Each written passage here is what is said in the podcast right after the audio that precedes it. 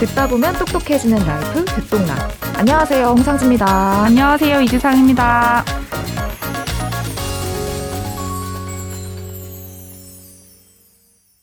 거두절미하고 바로 들어가는 오늘 방송. 네. 오늘은 작년 말에 헌법재판소가 내린 결정 하나를 알려드리면서 방송 시작해 보려고요. 기사로 보신 분들이 많을 텐데요. 네. 헌법재판소가 작년 12월 23일에 미성년 성폭력 피해자의 영상 녹화 진술을 증거로 인정하는 성폭력 처벌법 30조 제6항에 대해 위헌 결정을 선고합니다. 말이 좀 어려운데요. 이게 그쵸. 무슨 뜻인지 조금 더 쉽게 설명을 드리자면요. 그동안은 19세 미만의 아동이나 청소년이 피해자인 성폭력 범죄 재판에서는 피해자가 법정에 와서 직접 증언하지 않아도 피해 사실을 영상으로 녹화한 진술이 있다면 이걸 증거로 사용할 수 있었습니다. 네. 이들이 재판에 직접 증인으로 섰을 때 받을 수 있는 2차 피해들이 있잖아요. 뭐 똑같은 진술을 다시 반복해야 하는 문제라던가 피의자 층의 강압적인 반대 신문에 응해야 하는 상황 이런 것들이 있으니까 이걸 방지하 기 위해서 그렇게 해왔던 건데요. 근데 헌법재판소는 이렇게 피해자의 영상 녹화 진술을 증거로 받아들이는 것이 피의자의 방어권을 과도하게 제한한다라고 판단을 했습니다. 그래서 9명의 헌법재판관 중에 6명이 위헌 결정을 내리면서 더 이상 피해자의 영상 녹화 진술이 증거로 받아들여질 수 없게 된 거죠. 피고인의 방어권과 아동 성폭력 피해자를 보호하는 문제가 어떻게 함께 갈 수 있을까 좀 고민이 되는데 현재 재판 현장에서는 어떤 일이 벌어지고 있을지도 궁금하고요. 이 이야기를 좀 더 심도 깊게 나눠보고 싶어서 법정에서 벌어지는 여러 일들을 직접 목격하면서 일하고 계시는 변호사 한 분을 모셨어요. 네. 법무법인 이산의 정혜선 변호사님입니다. 안녕하세요, 변호사님. 안녕하세요. 반갑습니다. 정혜선입니다. 아, 너무 반가워요, 변호사님. 네, 너무 반갑습니다. 아, 3년 만에 저희 듣동라에 드디어 나와주셨는데 음. 어떻게 지내셨는지 그동안 궁금했어요. 네, 벌써 3년이 됐더라고요. 보니까. 사실 근데 저는 그때나 지금이나 어, 생활은 이렇게 크게 달라진 건 없는 것 같아요. 쬐끄만 방 안에서 서면 쓰고 재판 다니고 뭐 회의 네. 다니고 상담하고 뭐 이렇게 하는데 오히려 지금 듣동나 식구들 을 보니까 네. 어, 너무 많은, 제가 보기에는 많은 변화들이 생겨서, 어, 나는 3년 동안에 그냥 내내 똑같은 것 같은데 되게 멋있다. 사실 아. 응원하는 마음으로, 어, 이렇게 왔습니다. 감사합니다, 변호사님. 새해 복 많이 받으세요. 네, 새해 복 많이 받으십시오. 네, 항상 네. 건강 챙기시고요. 본격적으로 이야기 한번 해볼게요. 아동 청소년 성폭력 피해자의 영상 녹화 진술을 증거로 받아들이는 것에 대해서 헌법재판소가 위헌 결정을 냈어요. 이게 정확히 어떤 의미인지 좀 설명 부탁드릴게요. 음, 이거를 제가 이제 최대한 좀 쉽게 설명을 네. 드려야 될 것 같은데, 이제 법률 용어가 사실 너무 어. 어렵다 보니까, 우리가 이제 형사 재판이라고 하는 것을 보면 어 이제 범죄 혐의를 받고 있는 피고인에 대해서 그 사람이 범죄를 저질렀는지 안 저질렀는지 그 사실을 조사해서 확정하는 과정을 거치거든요. 그래서 네. 범죄 사실이 있으면 이제 유죄가 되고 유죄에 따른 이제 형을 부과하는 그게 이제 일련의 재판 과정이라고 보시면 되는데 우리가 범죄 사실을 인정을 하려고 하면 이 사실 인정에는 어떤 근거가 있어야 되잖아요. 이 근거를 재판에서는 뭐라 그러냐면 증거라고 해요. 네. 그러면 이 증거를 재판에서 누가 제시할까요? 검, 검찰 그렇죠. 안에서. 예, 수사기관. 어, 네. 근데 이제 우리는 기소권이 이제 검사한테 있기 때문에 검사가 증거를 제시를 하는 거거든요. 근데 이 검사가 법정에 제시하는 증거라고 하는 게 어, 다 재판에서 증거로 쓸 수 있는 게 아니에요. 음, 검사가 제시하는 증거가 이 재판에서 증거로 사용할 수 있는지 없는지에 대한 자격을 먼저 따져야 되거든요. 그러니까 이걸 어려운 말로 뭐라 그러냐면 증거 능력이라고 음. 이렇게 표현을 해요. 증거 능력이라고. 네. 그래서 자격이 없으면 그 증거는 못 쓰는 증거예요. 그게 만약에 유일한 증거면 있더라도 없는 거예요. 자격이 있는 증거를 우리가 믿어줄 거야, 말 거야. 이게 이 사람의 유죄를 증명하는 거가 어느 정도 가치가 있지? 이에 대한 판단을, 그 다음 판단을 하는 거예요. 음. 이거를 뭐라 그러냐면 증명력이라고 해요. 음. 그래서 이 두 개념이 조금 다르다라고 네. 하는 것들을 어, 먼저 좀 설명을 드리고 이 증거의 자격에 관해서 헌법하고 법률에 정해놓은 규칙이 있거든요. 아, 네. 그러니까 네. 가장 대표적인 게 뭐냐면 고문을 하거나 폭행 협박을 통해서 자백을 받아내면 그 자백은 증거를 쓸 수 있을까 없을까요? 없죠. 네. 어, 그쵸. 네. 이런 규칙들이 있는데 그 중에 어떤 규칙이 있냐면 이제 오늘 얘기할 주제하고도 관련이 되어 있는 건데 전문 증거라고 하는 게 있거든요. 네. 이제 전할 전, 들을 문. 음. 그러니까 전에서 아. 듣게 되는 증거라서 전문 증거예요. 증거라고 하는 거는 공개된 이제 법정에서 판사 앞에서 검사가 직접 제시해야 되는 거예요. 그러니까 예를 들어서 사람의 증언이라고 하면 공개된 법정에서 직접 와서 말을 해야지 되는 거죠. 근데 대부분 검사가 이렇게 증거를 이렇게 제시할 때 보면은 주로 이제 서류 뭉탱이 같은 것들을 이렇게 네. 제시를 하거든요. 여기에 뭐가 있냐면 대부분은 누군가의 진술을 이 사건과 그렇죠. 관련된 진술을 기재해 놓은 진술 조서들이에요. 네. 조서. 이 조서라고 하는 것도 결국은 보면 누군가가 수사기관의 피해 사실이든 네. 본인이 목격한 사실에 대해서 말하는 거죠. 진술하는 거잖아요. 근데 그거는 수사기관에서 일방적으로 물어서 거기다 쓴 거란 말이에요. 네. 법관의 개입이 없죠. 없죠. 어, 판사 앞에서 한 것도 아니고요. 그렇기 때문에 이 조서를 어, 법정에서 이 피고인에 대한 유죄의 증거로 쓰기 위해서는 이 조서에 이제 증거 능력을 부여를 해야 되는데 어떻게 부여를 하냐면 조서에 말해놓은 그 원래 진술자가 있을 거잖아요. 그게 네. 피해자라면 피해자. 만약에 참고인이라면 참고인. 음. 그러니까 이 사람이 실제 법정에 나와서 음. 아, 제가 경찰에서 혹은 검찰에, 검찰에서 이렇게 이렇게 진술 했고 그 진술대로 이 조서가 쭉 기재되어 있으며 제가 그 내용을 다 확인하고 도장을 찍었습니다. 라고 하는 거를 판사 앞에서 네. 얘기를 해줘야 이 조서에 실질적인 증거 능력이 부여가 돼요. 음. 어, 판사 앞에서. 근데 그 조서가 아니라 이번에 그 위원 결정이 난 그 해당 조항은 뭐냐면 영상으로 이 피해 아동, 미성년, 뭐 청소년 이런 피해자들을 조사하는 과정을 영상으로 찍은 거예요. 음. 그러면 그 영상으로 녹화된 뭐 일종의 CD 같은 게 있잖아요. 이거 자체가 영상 녹화물이 증거가 되는 건 거죠. 이것도 근데 결국은 누군가의 진술을 담은 거잖아요. 원래대로라면 아까 전문 증거는 아주 제한적으로 증거 능력을 부여해야 되기 때문에 원 진술자가 법정에 나와서, 나와서? 어, 네. 그거를 일종의 이거 제가 그렇게 말한 거 맞고요. 이런 얘기를 해줘야 되는 과정이 있는데 네. 영상 녹화물 같은 경우에는 그 조사의 전 과정이 남겨 있잖아요. 그리고 아무한테나 하는 게 아니라 미성년, 아동, 어, 19세 미만의 그 미성년 피해자들에게 하는 거기 때문에 그 전 과정이 녹화되어 있는 것들을 굳이 원 진술자인 아동이나 이 피해자가 직접 나올 필요가 없고 대신 음. 그 조사 과정에 보면 그 같이 동석해 있는 조사 과정에 참관한 사람들이 있어요. 네. 그래서 뭐 신뢰 관계인이라든지 뭐 진술 조력인이라든지 이런 사람들이 있는데 이 사람들이 대신 법정에 나와서 어 제가 그때 그 현장에서 이 아동이 진술하는 내용을 잘 들었고 그 내용 음. 내용대로 이게 잘 녹화가 됐으며 어 그 내용대로 잘 기재가 되어 있습니다라고 하는 그걸 일종의 약간 인증 절차 같은 거를 해주면 네. 아동이 직접 법정에 나오지 음. 않더라도 음. 우리가 이 영상 녹화물의 증거 능력, 그러니까 증거의 자격을 인정을 해주자. 음. 라고 하는 조항이 있었던 거예요. 이거는 이제 성폭력 처벌법에서 특별히 두고 있는 조항이었거든요. 네. 그럼 이때까지는 아동 청소년 성폭력 재판은 지금 위헌 결정 나기 전에는 그런 방식으로 계속 진행이 되었다는 거죠. 네, 그래서 어, 이 아동들이 출석하지 않더라도 그 자리에 있었던 사람이 와서 내가 그때 아동이 얘기하는 걸 직접 들었고 어, 특별히 어떤 왜곡이나 이런 거 없이 그게 그대로 녹화가 됐다. 그래서 어, 이거를 사실 영상 녹화물을 법정에서 다시 틀어서 재생을 해서 보면요. 거기에 아동이 어떠한 질문을 받았고 음. 네. 그 다음에 어떠한 표정으로 이 말을 했는지가 다 아. 사실은 보여요. 그래서 그거를 사실 보면 되고 굳이 어 이제 아동이나 청소년을 부를 필요가 없다라고 하는 건데 그게 이제 위헌 음. 결정을 받게 된그 거고 조항이 그 조항이 어, 피고인이 직접 아동한테 어, 본인이 그 무죄라고 생각하는 이유라든지 이런 부분들을 반대신문 음. 직접 물어봐야 되는데 그 권리를 과도하게 제한하고 있다. 아이가 안 나오면 못 물어보니까 음. 그걸 제한하고 있다라고 하는 이유로 어, 지금 위헌 결정이 아. 난 거예요. 음. 네.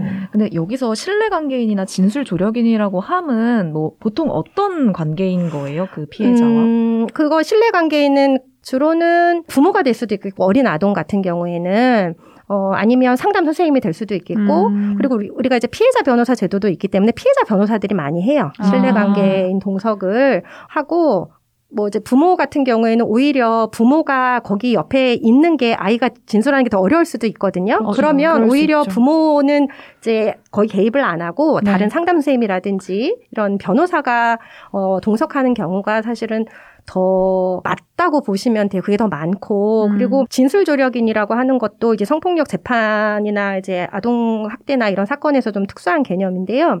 어 아까 신뢰관계 동석은 그야말로 신뢰 그러니까 이 피해자의 심리적인 안정을 위해서 그야말로 그냥 동석만 해주는 거지 대신 말을 못 해줘요. 막 음. 옆에서 아이가 이 소통을 잘 못하거나 할 때 막 도와줄 수 없어요. 왜냐하면 개입하는 게 되고 오히려 그 진술을 왜곡시킬 수 있기 때문에 할 수가 없는데 근데 이제 아동 중에서는 특히 이제 장애가 있거나 아니면 나이가 너무 어린 아동들의 경우에는 의사소통을 하는 것 자체가 어려움이 있을 수 있거든요. 어, 표현하는 것도 조금 어렵고 네. 그러면 그 의사소통을 약간 보조해주는 사람? 그래서 주로 이제 아동 그 전문가들이 먼저 대화를 하면서 이 아동의 특성이 뭔가 숫자나 이런 개념들을 제대로 표현할 수 있는 아동인 건지 뭐 이런 것들을 조금 중계를 해주는 거예요. 조사자는 굉장히 어려운 말로 질문을 하면 어 옆에 이제 아동한테는 아 지금 이 서- 경찰관이 물어보는 내용은 이러 이러 이러한 것들을 물어보는데 어 이거는 그때 너가 어땠다는 거야라고 해서 음. 좀더 이제 그 보조적으로 그런 부분들을 소통하는 거를 좀 도와주는 게 진술 조력 인이라고 음. 보시면 돼요. 그런 아. 역할들을 하는 거죠. 진술 조력인은 법무부에서 직접 양성을 해서 아. 어느 정도 뭐 아동이라든지 이런 이해가 있는 심리, 뭐 사회복지 뭐 이런 거 전공해서 아동의 특성, 뭐 장애인의 특성 이런 것들을 좀 이해할 수 있는 사람들을 양성을 해서 그런 이제 조력인으로 음. 역, 역할을 할 수 있도록 그렇게 하는 거죠. 그럼 이번 결정이 나기 전에는 보통 뭐 10건이다, 20건이다 라고 하면 직접 나와서 증언을 하는 비율은 어느 정도 됐었던 그 거예요? 피해 아동이나 네, 그런 네. 경우들이요. 그러니까 이게 나이에 따라서 조금 다른 것 같아요. 지금 법에 보면 19세 미만 미성년에 대한 거는 전부 다 적용이거든요. 근데 아, 19세 미만의 미성년이라고 하더라도 보면 나이가 중학생일 수도 있고 고등학생일 수도 있고 네. 뭐 초등학생일 수도 있고 아니면 아예 미취학인 아동도 있고 근데 그 특성들이 사실은 다 다른 거예요.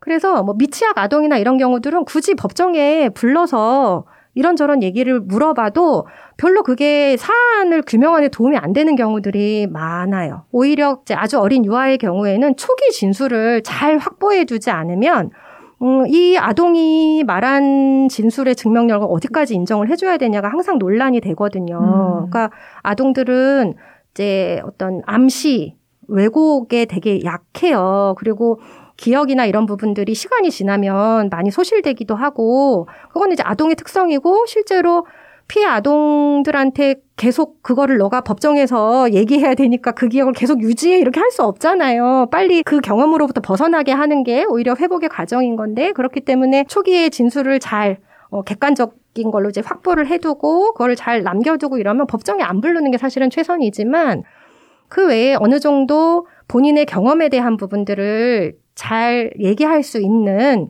그런 진술 능력이 어느 정도 갖춘 뭐 나이대로 딱히 정해진 거는 아니지만 적어도 만 13세 뭐 이, 이상이면 이제 한 중학생 정도 되겠죠. 그래서 중학생, 고등학생인 경우들은 많이 사실은 불렀어요. 음, 예, 피고인. 측에서도 부르고. 피고인 측에서도 네. 부르고 어 재판부 입장에서도 직권으로 어 이거는 피해자를 한번 직접 불러서 우리가 음. 궁금한 내용에 대한 것들을 좀 물어봐야 되겠다라고 판단하는 경우들도 있고 대부분은 사실 피고인 측에서 신청을 하는 거죠. 음. 반대 신문 하, 하려고 어 음. 불러서 이것저것 우리 가 생각하는 부분들 본인은 뭐 강력하게 무죄라고 주장하고 있는 상황에서는 불러서 신문하고 싶으니까 이제 부르는 거예요. 그러면 사실 어, 안 나가기가 음, 되게 어려워요. 왜냐하면 어, 아까 이제 제가 증거 능력, 증명력이라고 하는 거를 따로 구분을 해서 말씀을 드렸는데 사실 법원에서 불러도 어, 안 나간다라고 해서 이 피해 아동이나 증인한테 어떤 불이익이 있지 않거든요. 네. 사실 안 나가도 돼요.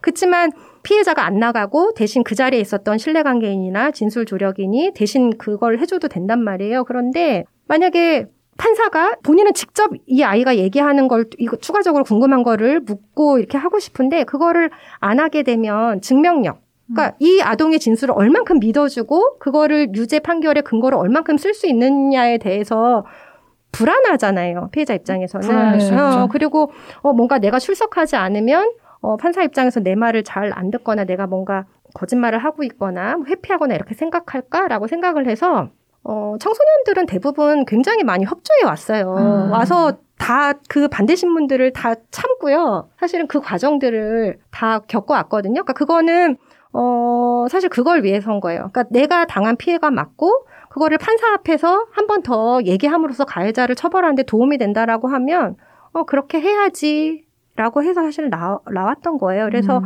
뭐 결코 그 전에 미성년 피해자들, 청소년, 그다음에 또 고학년 이런 초등학생들이 안 나온 게 아니에요. 음. 많이 나와서 그런 증인으로서 조사도 받고 어, 신문도 받고 했던 거죠. 음. 그러니까 영상 녹화 진술을 증거로 인정했었던 그 이전에도 사실은 네. 어느 정도 이제 연령대가 있는 청소년의 경우에는 반대 신문에 응하는 경우가 많았다는 말씀이신데. 그렇죠.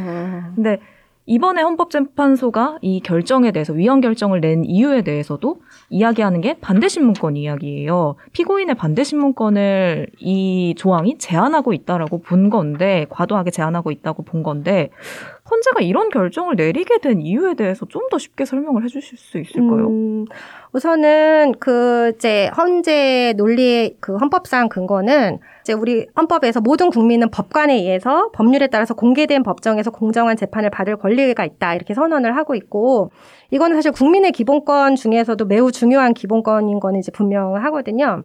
근데 이제 이러한 헌법상 권리가 실제 재판에서 어떻게 구현되느냐 와 관련돼서 아까 그 형사소송법에 일정한 증거 능력에 제한을 두는 거, 뭐 전문 증거에 대해서 아주 예외적으로만 인정해라. 판사 앞에서 직접 나와서 얘기하게 해- 해라라고 하는 건데 그게 이제 이 피고인들의 재판을 받을 권리, 판사나 법정에서 공정한 재판을 받을 권리의 핵심이 사실은 이 형사소송법상 말해놓은 이 전문 증거에 대한 예외를 제한적으로만 하- 하라라고 하는 것들로 이제 발현이 된다라고 보는 거죠. 근데 우리가 재판을 보면은 이제 검사가 어, 검사는 이제 피고인이 범죄 혐의가 있다라고 생각을 하면서 계속해서 본인이 어떻게 보면은 수사기관으로서 일종의 권력이 있잖아요. 국가의 네. 권력이니까. 어, 강제수사도 할 수 있고, 그 다음에 기소권도 있고, 이런 막강한 힘을 가지고 이 피고인이 유죄라고 하는 방식으로 증거도 제시하고 막 이렇게 싸움을 걸어온다면, 피고인의 입장에서는 그거에 맞게 적어도 대등하게 본인도 본인을 방어할 수 있는 권리가 있어야 된다라고 하는 거예요. 이 음. 방어권이 사실은 핵심인 거거든요. 그러니까 피고인은 어, 자신에게 죄가 없다라고 이제 방어할 수 있어야 되고 이 방어권이라고 하는 거는 피고인이 공정한 재판을 받을 권리의 핵심 이기도 하고 특히나 이제 검사가 제시하는 증거라고 하는 게 아까 말한 대로 이렇게 물적 증거가 아니라 사람의 진술을 다루고 있는 이런 인적 증거의 경우에는 이 피고인 입장에서는 본인도 그 사람한테 질문할 수 있는 기회가 적어도 주어져야 된다라고 하는 거예요. 그런데 아까 말씀드렸던 대로 물론 이제 소환해서 피해 아동이나 그 피해자들이 나오면은 당연히 반대신권 침해가 안 돼요 그 부분은 그렇게 됐지만 안 나오는 경우들을 강제할 수가 없잖아요. 아, 네. 그러니까 안 나오는 경우들이 분명히 있는데 그럴 경우들은 피고인으로서는 아무것도 못 해본다. 적어도 본인이 어, 물어보거나 직접 물어보거나 해야 되는데 그 기회를 완전히 박탈하는 게 아니냐 라고 하는 거죠. 그러니까 법 논리로만 따지면 피해자가 법정의 증인으로 반드시 서야 되는 게 아니다 보니까 왜냐하면 본인이 안 나갔다라고 하는 거를 거부할 수도 있고 안 나올 수도 있기 때문에 그런 부분에 대해서는 피고인이 반대로 질문하고 할 수 있는 기회 자체가 박탈되는 거다라고 음, 이제 보는 거죠. 음. 현실적인 문제가 아니라 법 규정. 자체가 네. 예. 음. 그러면 이렇게 헌법재판소가 판단을 했으면 이 재판이 결정이 땅땅땅 나면 그 뒤에는 다 영향을 미치는 거예요? 아니면 뭐 기소가 어느 시점 이후로 된 것들만 해당이 되는 건지 뭐 이런 것도 음, 궁금했는데요. 네. 이게 그 이제 단순 위헌 결정을 했거든요. 헌재가. 네. 어, 단순 위헌이라고 하면 헌재가 이제 선고를 하는 그 순간부터 네. 이 해당 조항은 법적인 효력이 없어요. 어, 그래서 어, 어느 순간 이제 기소할 때부터 적용되는 이런 게 아니라 그냥 네. 그 순간부터 효력이 없는 거가 되는 거예요. 아. 그래서 헌법 불합치 결정 같은 경우에는 어, 이 해당 조항이 헌법에는 위반돼서 어, 위헌이지만 어느 정도 유예 기간을 두고 그 이후로부터 적용해 그때까지는 이 법 조항의 효력을 그대로 유지할게 뭐 이런 걸 해주잖아요. 근데 단순 위헌은 그냥 그 순간부로 효력이 없는 게 돼버려서 지금 이미 진행 중인 사건들 있죠. 네. 네. 진행 중인 사건들 중에는 어, 아직 재판 이제 초기인 것들도 있지만 아직 확정되지 않은, 그러니까 1심 판결은 선고됐지만 피고인이 항소하거나 해서 지금 2심, 항소심 예, 진행 항소심이거나 이런 경우들도 있을 수 있거든요. 네. 거기에도 당장 적용이에요, 지금. 아. 어, 그래서 지금 이 문제가 되는 이번에 위헌 결정이 난 이 해당 조항에 따라서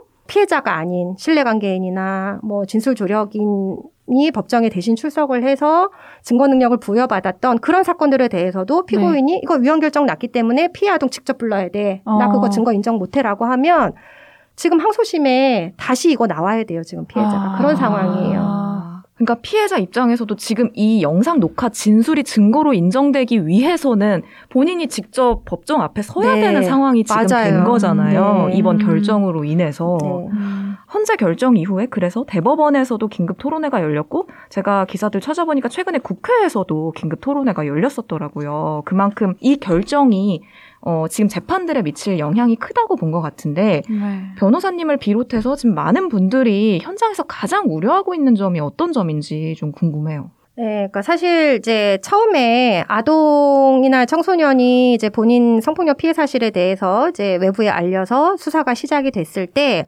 그걸 이제 영상으로 이제 녹화한다라고 하는 것들을 이제 아이한테 고지를 해주는데 그때 고지할 때 뭐라고 고지를 해주냐면 어, 이거를 찍는 이유는 너희가 나중에 이 괴로운 얘기를 법정에 가서 다시 하지 않도록 아. 하기 위해서 우리가 찍어두는 거야. 어, 나중에 이렇게 남겨두면, 어, 너가 얘기했던 이 내용을 검사님도 보실 거고, 판사님도 보실 거야. 음. 이렇게 설명을 해주거든요. 근데 지금 그 말을 못 지키게 그러네요. 됐어요. 아동들이 무조건 지금 법정에 나가야 되는 상황이 된 거예요. 그러다 보니까, 어, 아동뿐만 아니라 이 가족들도 너무 약간 당황해하고, 힘들어하고 원망도 사실은 너무 많이 해요. 그렇겠어요. 어, 그러니까 내가 이럴 줄 알았으면 신고를 했겠냐. 음. 그럼 그 법정에 애를 세워가지고 그쪽 가해자 변호인이 얘기하는 걸 고스란히 아이가 다 들으라고 하는 거냐. 이게 지금 아이를 두 번 죽이는 거지에 대한 원망부터 굉장히 많이 하시는데 지금 저희가 걱정하는 거는, 음, 결국은 이 피해 아동들이 법정에 출석해서 이제 반대 신문 하는 과정, 에서 겪게 될 그런 2차 피해들에 대한 네. 우려인 거죠.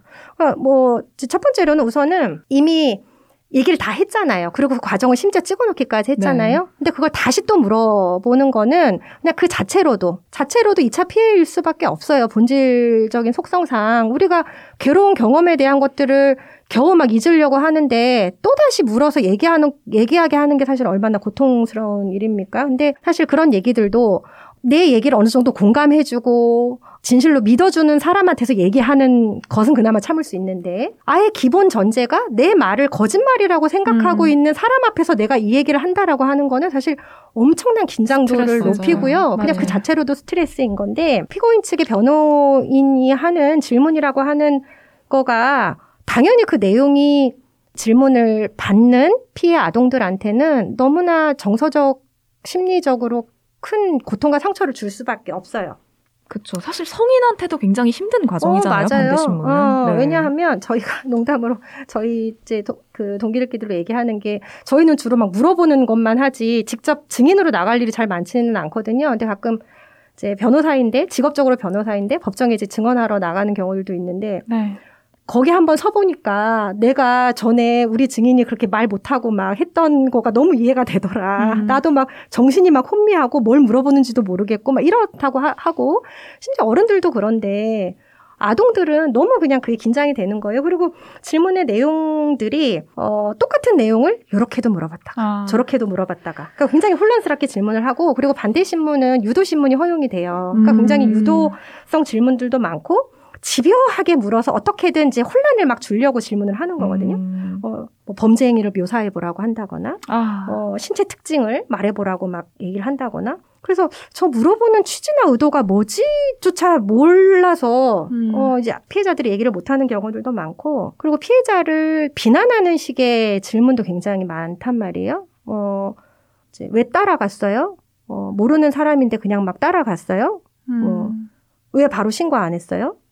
어, 평소 이렇게 채팅 앱으로 남자들 많이 만나왔어요? 뭐 이렇게 어쨌든 피해자를 탓하는 질문들 하면 그 과정에서 어, 이 아동이나 청소년들은 굉장히 많이 위축돼요. 그리고 본인 잘못이라고 생각하기 때문에 그런 부분들에 대한 피해도 크고 그리고 이제 피해자가 뭔가 이제 잘못된 동기, 나쁜 동기로 거짓말을 하고 있다라는 식으로 막 몰아가기도 하는데 그게 주로 어떤 과정에서 많이 나오냐면 어, 이제 아동 청소년 피해자들이 아예 모르는 사람한테 당하는 피해들도 있지만 주로 이제 어, 굉장히 신뢰 관계가 있었던 특히 가족, 친족 성폭력 굉장히 많거든요. 이제 미성년 자녀에 대한 거.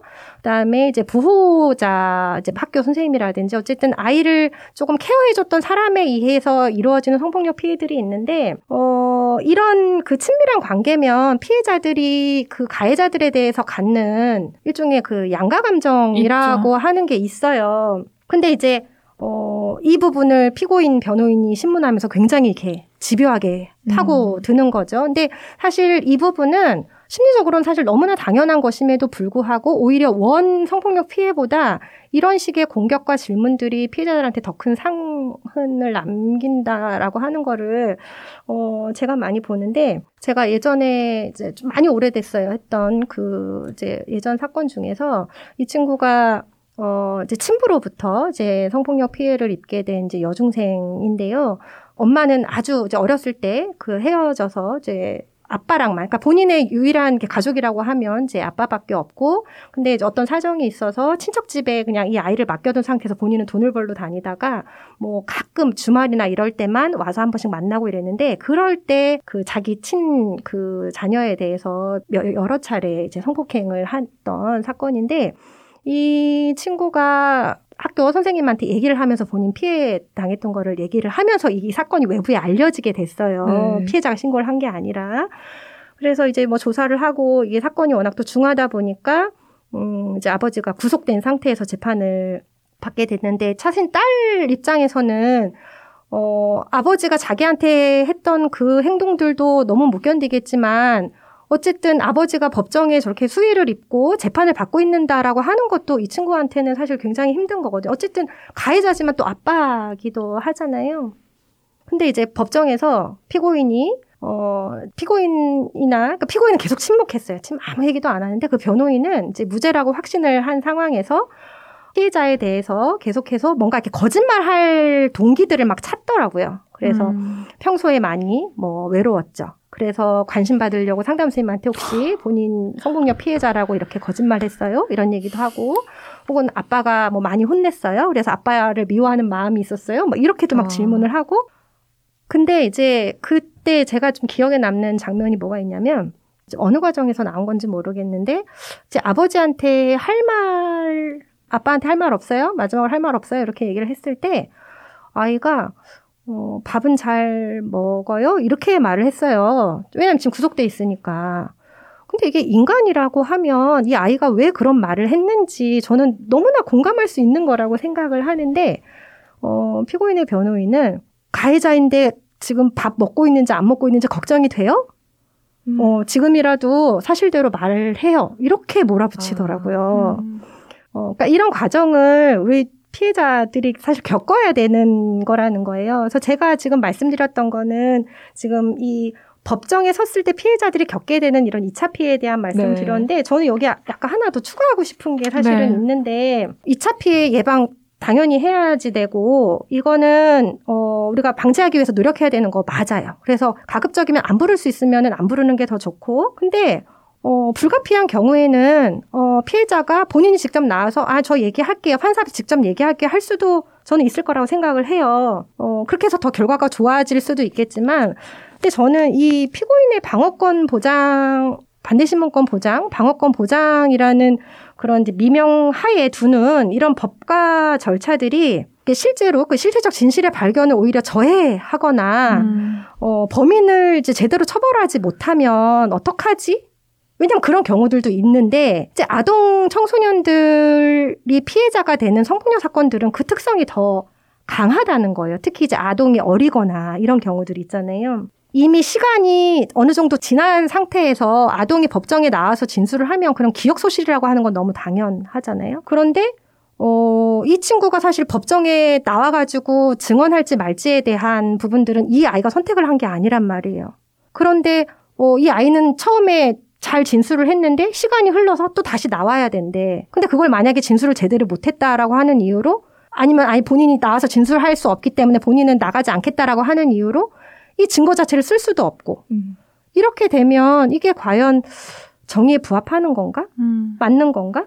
그러니까 왜냐하면 어, 어린 아동들은 아까 말씀드렸는데 이제 암시, 유도 이런 거에 굉장히 약하거든요. 그렇기 때문에 오히려 여러 번 질문을 하면 혼동이 와요. 맞아요. 아이들은 여기 이제 아이 키우신 분들 네. 있어서 네. 잘 아실 건데 애들은요 만약에 막 물어보면은 뭐 어떤 예를 들으면 좋을까 뭐 잘했어 잘못했어 이렇게 얘기하면 잘못했어요 또 잘못했어 잘했어 그럼 잘했어 이렇게 음. 얘기한단 말이에요 맞아요. 그러니까 무슨 내용인지 모르지만 아 뭔가 이렇게 말해야 될 것 같다. 예 라고 생각해서 이렇게 얘기하는 경우들이 꽤 있거든요. 그래서 사실 이제 미취학이나 이런 어린 아동들의 진술의 특성 사실 이건 그냥 그 아동기의 특성인 거예요. 그래서 이 특성에 대한 이미 연구들이 되게 많이 있고 이건 사실 조사 기법으로 이루어져야 되는 건데 우리나라에서는 지금 상당 부분 그런 부분들을 해오고 있어요. 그러니까 아동 진술을 어느 정도 믿어줄 거냐에 대해서 아동의 연령별로 그러니까 음. 이런 부분들을 조사 기법에서도 활용을 하거든요. 그래서 이제 아까 실제로 수사나 이런 거 할 때 보면은 어떻게 되냐면 영상 녹화를 할 때 아동의 나이가 어리거나 이렇게 하면 바로 그냥 뭐 직접적으로 가해자에 대한 것들 막 이렇게 물어보거나 하는 게 아니라 일종의 인터뷰를 하는 건 거예요. 네.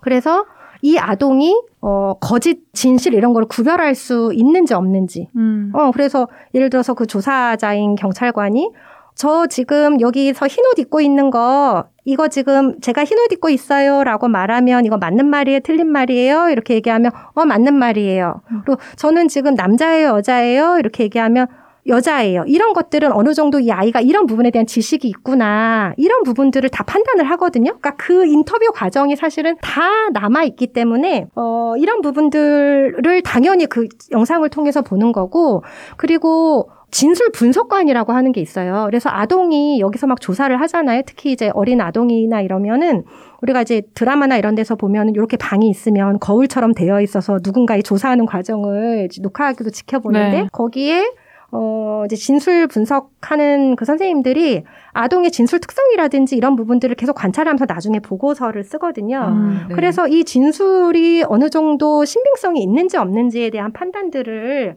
다 하고 있어요. 그래서 피고인들이 실제로 그렇게 막 억울하게 누군가한테 막 누명을 써서 아동이 막 잘못 지목을 하거나 뭐 누군가가 막 부모가 시키거나 이렇게 사주해가지고 거짓말을 어, 하는 것들을 그대로 이제 받아서 뭐 범죄가 되거나 이렇게 하는 게 아니라 그 전 과정에서 이런 일종의 검증 이런 과정을 거친다는 거거든요. 그래서 판사들도 이 판단을 사실 다 하는 거예요. 그러니까 음. 증거 능력뿐만 아니라 어, 아이 말이 믿을만한지 이게 증명력 판단을 할 수가 있는 건 거죠. 그래서 증거 능력을 부여한다라고 해가지고 아이 말을 그대로 다 믿는 게 아니란 말이에요. 그래서 판사가 영상을 이제 재생을 해봤더니 오히려 아동 진술이 좀 구체적으로 막 나오지도 않고 음. 뭔가 막 이렇게 눈치를 보고 얘기하는 것 같고 그러면 이거는 증거 능력이 인정이 된다라고 하더라도 아예 그 가치에 대한 것들을 굉장히 낮게 평가할 수 이- 있는 거예요. 근데 이제 법정에 아예 아이가 나오지 않으면 이거를 영상을 증거로 아예 쓸 수가 없게 되는 거는 사실 다른 어, 문제인 거죠. 음. 네. 그러니까 이제는 반드시 나와야지 되는 상황인데 만약에 나오지 않으면 아무런 증거가 없는 거니까. 음. 사실 아이는 얘기했는데 그냥 증거가 없이 취급이 되는. 어. 그래서 아이가 초기에는 사실 진술을 잘 했는데 네. 그 증거를 쓸 수 없으니까 이 사건은 증거가 없는 사건이 돼서 음. 결국은 피고인한테 무죄가 선고가 돼야 되고 이런 게 과연 정의일까 이렇게 음. 뻔히 보이는데 어, 의심스럽지만 증거로 쓸 수 없으니까 피고인은 무죄다 이렇게 하는 게 과연 실질적 진실을 우리가 막 탐구해가는 게 우리 형사 재판의 목표라고 얘기를 하는데 그거에 맞는 걸까 이런 음. 의구심이 사실은 있는 거예요. 2차 피해 예방도 당연히 어, 중요하고 그것 때문에 우리가 이런 걸 하는 것도 있지만 범인을 제대로 처벌하지 못하는 결과 음. 아, 이거에 대해서는 누가 그럼 책임을 져줄 거지? 이에 음. 대한 어. 의구심이 있어요, 저는. 변호사님 말씀 들으니까 저는 사실은 그렇게 재판이 진행 이렇게 자세하게 들어본 적이 처음이어가지고 음. 이런 진술이 있을 때 그거를 어떻게 검증하는 절차를 거치는지 이런 것도 다 처음 들었던 이야기여가지고 맞아요. 좀더 이 이슈가 확 와닿는 느낌이 들어요. 음. 여기서 잠깐 저희 공지사항 듣고서 더 이야기 나눠보도록 할게요. 듣동나의 성장을 위해 구독 버튼 꼭 눌러주셨죠? 팟빵으로 듣고 계신 분들은 정기 후원과 에피소드별 후원으로 콘텐츠 제작 지원하실 수 있습니다. 광고 문의는 스마터 골뱅이 중앙.co.kr로 받고 있습니다. 네, 지금 여러분은 듣동라의 진행자 홍상지 이지상 기자 그리고 정혜선 변호사와 함께하고 계십니다. 다시 이야기를 이어가 보면 좋을 텐데요. 네. 지금 이제 정혜선 변호사님이 현장에서 어떤 혼란이 있을 수 있고 이게 과연 실체적 정의에 부합하는가에 대한 이야기를 막 해주셨는데 헌재가 이번에 이제 이런 결정을 내리면서 대안이라고 제시한 것들이 있거든요. 제가 좀 한번 읽어볼게요. 말이 좀 어렵긴 한데 1번 증거 보전 제도를 잘 활용하면 된다. 2번 재판을 비공개로 진행한다. 3번 피고인이 퇴정한 상태에서 또는 별도의 공간에서 피해자가 출석해서 신문을 받는다. 4번 신뢰 관계인을 동석하게 한다. 뭐 이런 것들을 이제 제시했는데 앞서 이제 변호사님이 설명해 주신 걸로 봤을 때는 기존에 있는 제도를 잘 활용해라. 뭐 이런 뜻으로 쓴 것 같기는 한데 네. 이게 충분한 대안인가라는 궁금증이 들거든요. 변호사님 보실 때는 어떠세요? 어, 그러니까 이러한 절차들은 이제 모두 성폭력 사건의 형사 재판에서 피해자를 이제 보호하기 위한 그런 이제 절차와 장치들인데 이제 없는 것보다야 당연히 낫겠죠. 그런데 그 장치만으로 피해자를 완전히 보호해주고 있다라고 이제 보기는 좀 어려워요. 그 이제 증거보전제도를 말씀을 드리면 증거보전제도라고 하는 거는 성폭력 재판뿐만 아니라 다른 재판에서도 하는 건데 그 이제 수사와 재판 과정 사이 거리가 이제 멀잖아요. 근데 어 이제 제1회 공판 재판이 시작한 이후에 이 피해자가 나중에 법정에 쓰기가 어려운 사정들이 있을 수 있어요. 그러면 재판 전에 미리 판사 앞에서 증거보전 신청을 해서 판사 앞에서 그 진술을 하는 과정을 미리 거치는 거예요. 그래서 그걸 음. 이제 증거보전 제도라고 하는데 어쨌거나 그 전에 한번 말했는데 판사 앞에 가서 또 다시 말해야 된다라고 하는 거는 똑같은 거예요. 증거보전 제도, 아. 제도라고 하더라도 그리고 어, 뭐, 피고인을 퇴정시키거나 분리해서 하는 거, 이런 거 당연히 필요하죠. 왜냐하면 법정에 나와, 나왔을 때는 피고인도 있고 막 이러니까 이제 피해자들이 긴장해서 제대로 말하지 못하는 거 아니냐. 그러니까 그런 부분들을 잘 보장해주면 되지 않을까라고 하지만 우리가 이제 피고인을 실제로 퇴정시키지 않는 조치를 하는 경우들도 있고요. 왜냐하면 이 피해 아동이 뭐라고 얘기하는지 피고인이 들어봐야 된다라고 하기 때문에 우리가 아예 청취실이 그러니까 피고인을 법정의 바깥에 나가서 이 피해자가 얘기하는 것들을 그대로 들을 수 있는 청취실이 갖춰져 있는 법정도 있지만 안 갖춰져 있는 법정들도 있어요. 그럼 그러면 어떻게 하냐면 이 가림막 같은 거를 설치해서 우리가 차폐막이라고 하는데 네. 그러니까 병풍 같은 거를 쳐서 거기 안에 있거든요. 그러니까 한 공간에는 있는 거예요. 그러면 피해자 입장에서는 중간에 이 피고인이 막 소리 같은 거 낼 때도 있거든요. 이렇게 한다거나 이러면 갑자기 확 위축이 되거나 그럴 수 있죠. 어, 그, 당연히 그렇게 할 수 있고, 그다음에 신뢰관계 동석이라고 하는 거는 그야말로 피해자가 심리적으로 안정하라고 옆에 그냥 앉아 있는 거지, 동석해 준다고 해가지고 그 피고인들이 막 그런 계속 반복한 질문 또 하고 또 하고, 막 수치스러운 질문도 하고, 이렇게 막 비난하는 질문도 하는 거를 막을 수 있냐고요. 못 막거든요. 그러니까 그런 부분들을 어떻게 보면 어, 없는 것보다는 낫지만 이걸로 완전한 보장이 되지는 않는다는 거여서 결국은 반대 신문을 하는 태도, 네. 그 다음에 어떤 내용을 물어볼 거냐. 사실 이게 더 중요한 거지. 나머지 장치라든지 이런 것들을 완전하게 이 피해자들이 법정에서 겪어야 되는 2차 피해를 예방할 수는 없어요. 음, 무슨 지휘권? 그, 그 뭐라고 하죠? 소송 지휘권. 네, 그거, 음. 그 소송 지휘권 이야기하는 네. 분들도 계시더라고요. 그러니까 뭐 예를 들어서 그게 그런 건가요? 뭔가 반대 신문에서 굉장히 무례한 질문, 뭔가 되게 2차 가해가 될 소지가 정말 다분한 그런 질문을 판사가 자의적으로 이렇게 막는 뭐 이런 권리를 그 소송 지휘권이라고 하네요. 네, 네, 맞습니다. 네, 음. 그렇게 보시면 되는데, 음, 지금 현재로서는 대안입법은 없고, 음. 네. 어, 대안입법이 없는 상황에서는 바로 이게 지금 현장에서 좀 적용을 해야 되는 상황이라서, 저희가 이제 기댈 거는 사실 재판부밖에 없는 거예요. 그러니까 음. 재판부가 굉장히 적극적으로 이 재판에 이 신문하는 과정에 개입을 해줘야 돼요. 음. 근데 우리가 이렇게 재판을 할 때 보면 우선은 어, 재판부의 사건 수가 너무 많고요. 그렇겠죠. 그리고 적극적으로 개입하는 거는 엄청난 에너지를 필요하고 사건에 대한 것도 내용을 다 꿰고 있어야 되고 그러거든요. 근데 뭐 다 그러시는 건 아니지만 판사님들 중에는 가끔 이렇게 막 그냥 부처님 얼굴을 하고 그냥 가만히 피고인을 변호인이 무슨 말을 하든지 그냥 다 들어주시는 분들도 있단 말이에요. 근데 이미 질문을 한번 해서 피고인의 변호인이 말해가지고 이게 피해자 귀에 들어온 이상은 이미 저렇게 비난하고 막 하는 식으로 물어붙였는데 이거를 판사님이 앞으로 변호인 주의하세요. 그런 식으로 물어보지 마세요라고 한다고 한들 물론 안 한 거보다야 피해자가 좀 마음의 안정을 얻겠지만 다를 수 있거든요. 그러니까 제가 기대하는 거는 피고인들의 반대 신문 어, 이 사항에 대한 것들을 판사가 미리 좀 보고 네. 신문 사항을 미리 좀 검토를 한 다음에 아, 이렇게 자꾸 반복적으로 이리 바꿨다가 저리 바꿨다가 물어보면 이거 증인이 혼란스럽기만 하니까 이런 질문들은 가급적 한 번에 줄여서 이렇게 간단하게 물어보시죠 라고 하고 피해자를 비난하는 식의 공격적인 질문이나 이런 것들은 허용하지 않습니다 라고 하는 음. 것들을 사전에 굉장히 적극적으로 좀 개입을 해줘야 돼요. 그러니까 실제 해외 사례에서는 아예 피고인의 변호인이 신문하지 못하게 하고 신문사항을 받아서 아, 판사가 예, 받아서. 판사가 직접 이제 어. 물어보는 경우들도 있거든요. 저는 그게 필요하다고 생각을 하고 가끔 이제 재판부 중에 그런 재판부를 만나면 어 피고인 측에다 그런 양해를 구한 다음에 신문사항을 저한테 주시면 제가 이 내용들을 보고 제가 직접 신문하겠습니다라고 해서 그렇게 해주는 경우들도 있어요. 저는 그게 굉장히 필요하다고 생각을 그러네요. 그렇네요. 해요. 그러니까 지금은 사실 그거밖에 기대할 수 있는 게 없어요. 음, 그러니까 사실은 피고인 역시 그 영상 진술 그 녹화된 영상을 보고서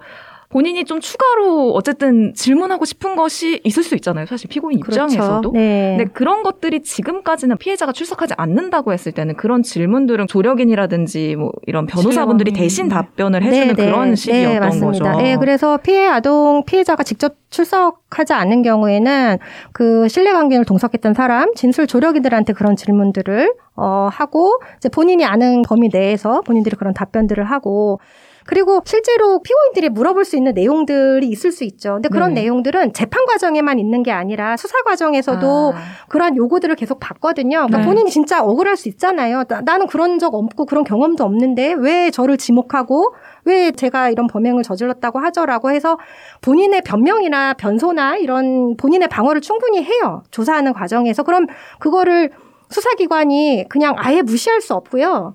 피해자한테 다시 물어볼 수밖에 없어요. 지금 피해자 입장은 이러이렇다던데 그런 사실이 있냐에 대한 것들을 물어보지 않으면 오히려 이거는 억울하고 엉뚱한 사람을 기소하거나 하는 걸 수 있기 때문에 네. 다시 아동을 불러서 물어보거나 할 때 그걸 다시 영상 녹화를 찍을 수 있겠죠. 아. 어, 그래서 그게 이제 증거로 제시되면 되는 부분들이니까. 음. 네, 그래서 누가 질문을 하느냐는 저는 사실 굉장히 중요하다고 생각을 하거든요. 피고인이나 이제 범죄 의심을 받고 있는 그 사람도 억울하면 안 되기 때문에 그 사람들이 소명하거나 이제 반대로 물어볼 내용들에 대한 건 충분히 청취를 하고 그 기회를 보장을 해줘야 돼요. 근데 그걸 그러면 누가 어떠한 방식으로 어떤 장소에서 물어보느냐도 사실 굉장히 중요하다.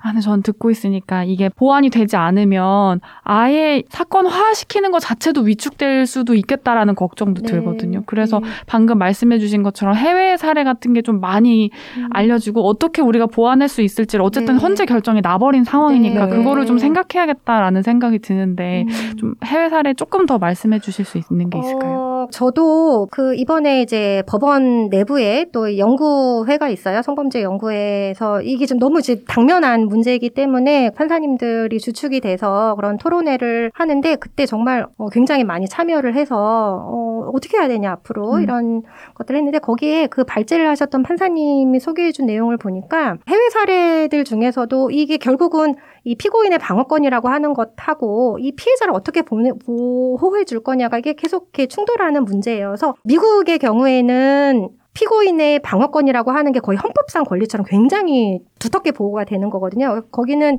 대면권이라고 표현을 하더라고요. 그러니까 음. 본인한테 불리한 진술을 하는 사람을 직접 대면을 해서 직접 물어볼 수 있게 해야 된다라고 하는 것처럼 굉장히 네. 두텁게 보호를 해주는데 과연 그 반대 신문을 어떠한 방식으로 어, 어떠한, 언제, 어떠한 방식으로 할 거냐에 대한 그런 제도를 갖추는 것만 조금 차이가 있을 뿐이지, 지금 법무부에서도 이제 대안입법을 만들어야 된다라고 네. 아까 기자님 얘기해 주신 것처럼 국회에서 긴급 토론회도 하고 그랬는데, 지금 법무부에서 검토하는 거는 북유럽 모델이더라고요. 북유럽 네, 모델이에요? 북유럽 음. 모델인데, 그게 Barnahus 모델이라고 얘기를 하던데, 그러니까 그게 아마 덴마크 말인지, 아, 스웨덴 스웨덴, 스웨덴 말인지, 예. 스웨덴 네. 말 중에 뭐 barna는 어린이, 음. 그 다음에 hus는 아마 하우스인가 네. 그래서 그 어린이의 집, 뭐 음. 아동의 집이라고 해서 그 안에서 어, 아이가 어쨌든 편안한 아동 친화적인 공간에서 진술을 어, 1회만 하고, 그리고 거기에서 피해 회복하는 과정도 다 그냥 원스톱으로 그 안에서 벌어질 수 음. 있게끔 하자라고 하는 건데,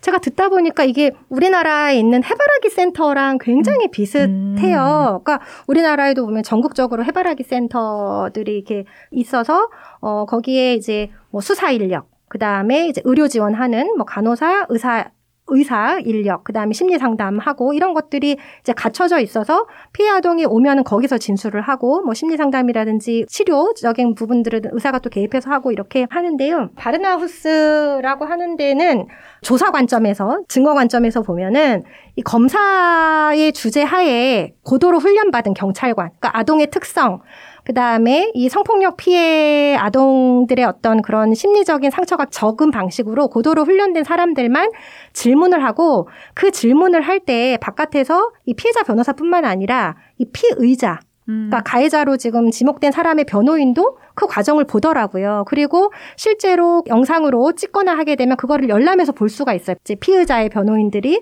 그래서 본인이 뭔가 물어볼 사항이 생겼다라고 하면 그런 조사 요청을 할 수 있는데 그 조사 질문을 받아서 그이 훈련된 아까 조사관이 질문을 하는 아. 방식인 거예요. 그 공간에서. 그런 방식이 지금 우리 해바라기 센터라고 하는 곳은 지금은 현재는 그것만 해요. 최초로 아동이 피해 신고를 하면 처음 진술을 받고 음. 이걸 영상 녹화하는 그 과정만 하거든요. 그러니까 거기에 뭐 피의자 변호인이 참석한다든지 판사가 참석한다든지 이런 게 없어요. 음. 그래서 만약에 이 모델을 도입할 것 같으면 이 제도가 이런 것들이 구비가 돼야 되는 거죠. 그러네요. 해바라기 센터에 실제로 변호인들이 참석해서 그 내용도 보고 판사 앞에서 말하는 게 굉장히 중요하다라고 하면 판사가 그 과정을 사실 지켜보게 하는 그런 절차나 이런 제도를 구비를 해야 되고 법도 만들어야 되지만 이 제도를 만든다라고 하는 거는 결국은 예산 문제예요.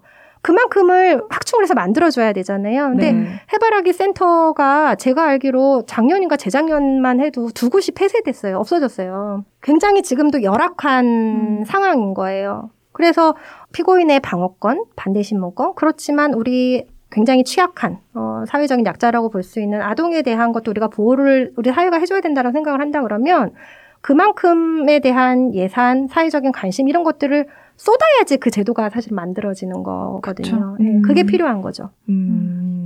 그 이 결정이 났다라고 해도 최초 진술을 피해자가 안 하는 건 아니잖아요. 어쨌든 수사 단계에서 필요한 과정이기 때문에 그걸 해야 하는데 또 법정에서 새롭게 무언가를 준비해야 하는 상황이니까 지금은 현장이 굉장히 혼란할 수밖에 없고 그러면 제가 궁금한 건 이 현장의 혼란을 최소화할 수 있는 대책들 지금 당장 필요한 것들이 어떤 건가? 이런 게 음. 궁금하거든요. 맞아요. 아까도 말씀드렸지만 지금은 대안입법이 없는 상황에서는 그야말로 재판부가 어, 적극적으로 소송지휘권을 재판 중에 발의를 해서 어, 아동이 이제 재판 과정에서 또 증언하는 과정에서 반대 신문을 당하는 과정에서 어, 2차 피해가 최소화할 수 있도록 적극적으로 개입해서 해주는 것들을 기대할 수밖에 없는 현실이고요. 어, 또 하나는 이거는 보완적인 의미인 거지. 이게 다가 아니지만 그래도 이렇게라도 돼야 되겠다라고 생각을 하는 거는 피해자가 법정에 나와서 그 피고인들이 그럼에도 불구하고 피고인의 변호인이 어, 이제 반대신문이라고 하는 이제 이름으로 질문하는 내용들이 결국은 이거는 권리의 너무 남용이다. 방어권을 남용한 거다라고 보면 그 결과에 대한 책임을 저는 지도록 하는 거. 음. 그러니까 결국 뭐냐면 판사가 양형에 있어서 결정을 할 때 반영을 해줘야 된다는 아, 거예요. 양형 기준에. 네, 양형 기준에. 뭐 과도한 반대 신문을 네, 했을 네. 때. 그러니까 실제로 대법원 판결 중에서 그런 부분들이 있어요. 그러니까 방어권을 남용해서 불필요한 질문들을 하거나 피해자한테 어떤 공격적인 그런 그 2차 가해를 하는 경우들은 피고인의 형을 정할 때 참석할 수 있다. 음. 어, 라고 하는 부분들이 어, 많이 좀 공유가 돼야 되겠죠. 그래야 피고인들이 재판받을 때, 또 피고인의 변호인들이 본인이 어떤 변론을 하려고 할 때, 이러한 변론 방향이 과연 본인의 의뢰인인 피고인들한테 과연 유리한 방법일지 아닐지에 음. 대한 것들을 좀 더 고심하면서 주의를 기울이지 않을까. 어, 임시 방편으로나마 그렇게라도 해야지 음, 된다고 당장은. 저는 음. 생각을 합니다.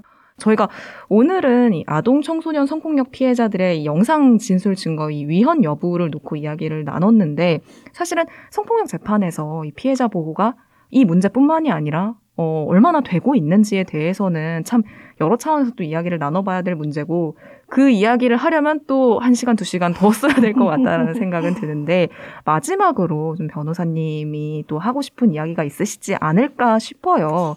오늘 뭐 우리가 한 이야기 외에도 이 성폭력 재판 과정에서 개선이 필요한 지점은 뭔지 마지막으로 듣고 싶습니다. 이렇게 먼 얘기보다는 사실 지금까지 쭉 얘기했던 거의 재반복일 수도 있을 것 같은데 제가 이제 그 피해자인 친구들을 이제 특히 뭐 아동이나 청소년들을 이제 만났을 때 이 친구들이 법정에 가야 되는 상황이 생길 때 이제 하는 말이 있어요. 그러면 판사님이 이제 땡땡이 얘기를 직접 들어야 되나 봐. 그래서 어 네가 법정에 가서 직접 말해 주면 아마 판사가 더 잘 이해를 할 것 같아. 이제 가해자가 제대로 처벌받기를 원하지. 어 그러면 우리 가서 씩씩하게 이제 잘 얘기를 하고 오자.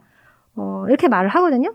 그래서 이제 가해자가 잘 처벌이 되고 그리고 이제 아이가 법정에서 얘기를 할 때, 어, 그곳에 있던 사람들이 보여주는 이제 태도, 그 반응에서 오히려 이제 안정감을, 어, 얻거나 어떤 경우에는 판사가 했던 어떤 말 한마디에 이제 위로가 되거나 뭐 이런 경험들을 한단 말이에요. 결국은 이 사회가 나를 지켜주고 보호해주고 있다라고 하는 이 안전망을 느끼는 건데, 어, 이게 이렇게 아름다운 결말만 있는 게 아니잖아요. 어, 어, 저는 이제 좋은 공동체, 이제 좋은 사회라고 하는 거는 이 사회가 이제 가장 약자라고 하는 사람들을 어떻게 대하는지를 보면 그걸 통해서 알 수 있다라고 하는 생각을 어, 해요. 특히 이제 폭력이나 이제 학대에 이제 취약한 사람들이 있잖아요. 그러니까 우리가 범죄 피해를 안 당하면 사실은 가장 좋지만 누구나 사실은 범죄 피해를 당할 수가 있어요. 언제든지 발생할 수 있는 사건이고 누구든지 당할 수 있는 어, 경험이라고 하는 거예요. 그러니까 그걸 피할 수 없다면 그런 일이 벌어졌을 때 우리 사회가 피해자들한테 어떠한 안전망들을 제공해주고 있느냐 이런 부분들을 우리가 좀 살펴봐야 되지 않을까 이런 생각이 들고 지금까지 우리 이제 재판 이제 형사 사법 체계라고 하는 부분들이 이 수사권, 기소권을 가지고 있는 그런 것들 막강한 권력을 가지고 있는 국가 권력에 의해서 억울하게 기소가 돼서 재판을 받고 있는 이 피고인들의 방어권을 보장해주고 억울한 사람이 나오면 안 된다라고 하는 방식으로 어 굉장히 많이 이제 발전을 해왔거든요. 사실 이거 굉장히 중요해요. 굉장히 중요한데 이제 범죄 중에서는 사회적인 약자를 대상으로 하는 그런 범행들도 있거든요. 엄연히 이 피해자가 있는데 우리가 형사 사법 재판 이런 과정에서 피해자들은 보면 약간 늘 소외되어 있고 네. 어, 어떤 재판의 당사자 주체라기보다는 객체로 대상화가 돼서 그냥 부르면 가야 되고 어떤 신문을 하더라도 어, 저 사람을 처벌하려고 그러면 내가 그냥 그 모욕적인 신문이나 이런 걸 다 참아야 되고 이런 것들을 그냥 견디라는 식으로 강요해왔다고 생각을 해요. 그러니까 소송의 구조가 원래 그래. 음. 형사재판이라고 하는 게 원래 그런 거야. 어, 라고 하는 식으로 피해자들한테 참으라고 너무 강요했던 음, 게 아닌가. 그러니까 이 형사사법 체계에 대한 것도 조금 다른 관점에서 우리가 피해자의 어떤 지위, 피해자의 목소리를 어떻게 재판 중에 이제 나타날 수 있게 하는지에 대한 연구도 좀 해야 되지 않을까. 음. 어, 아무리 뭐 보호장치 이렇게 이렇게 막 만들어 봤자 피해자를 어떤 식으로 대하는지에 따라서 그 제도를 운영하는 거는 결국 사람들이기 때문에요. 그러니까 그런 것들도 이제 좀 계기가 돼서 나왔으면 좋겠다. 이런 음. 부분에 대한 것들도 적극적으로 피해자들이 목소리 낼 수 있도록 했으면 좋겠다. 이런 바람이 있어요. 네. 아, 변호사님 오늘 또 긴 시간 저희 오늘 듣동나 나와서 많은 이야기 들려주셔서 너무 감사합니다. 저는 뭐 듣동나 방송 만들면서 늘 하는 생각이 아, 정말 많이 들었으면 좋겠다. 왜냐면은 뭐 그거는 이제 듣동나 조회수가 잘 나오는 것도 너무 중요한 문제지만 정말 이 방송을 듣고서 많은 분들이 이 문제에 대해서 생각해 보셨으면 좋겠다라는 생각으로 되게 이 방송 꼭 들으셨으면 좋겠다라고 생각하는 방송들이 있거든요. 근데 오늘 방송도 그런 방송 중에 음. 하나라고 저는 생각이 들고 음. 오늘 나와주셔서 너무 감사합니다. 네, 아닙니다. 불러주셔서 감사하고 또 이런 자리에서 이렇게 또 길게 재미없는 얘기를 경청해 주신 기자님들한테는 너무 감사한 아닙니다. 마음이에요. 네, 알겠습니다. 변호사님은 여기서 보내드리도록 할게요. 네, 오늘 방송 어떻게 들으셨을지 궁금합니다. 지금 듣고 계신 플랫폼에 댓글 많이 남겨주세요. 그럼 저희는 다음 방송으로 돌아오도록 하겠습니다. 감사합니다. 감사합니다. 듣동라와 함께하는 시간, 우리가 더 똑똑해지는 시간.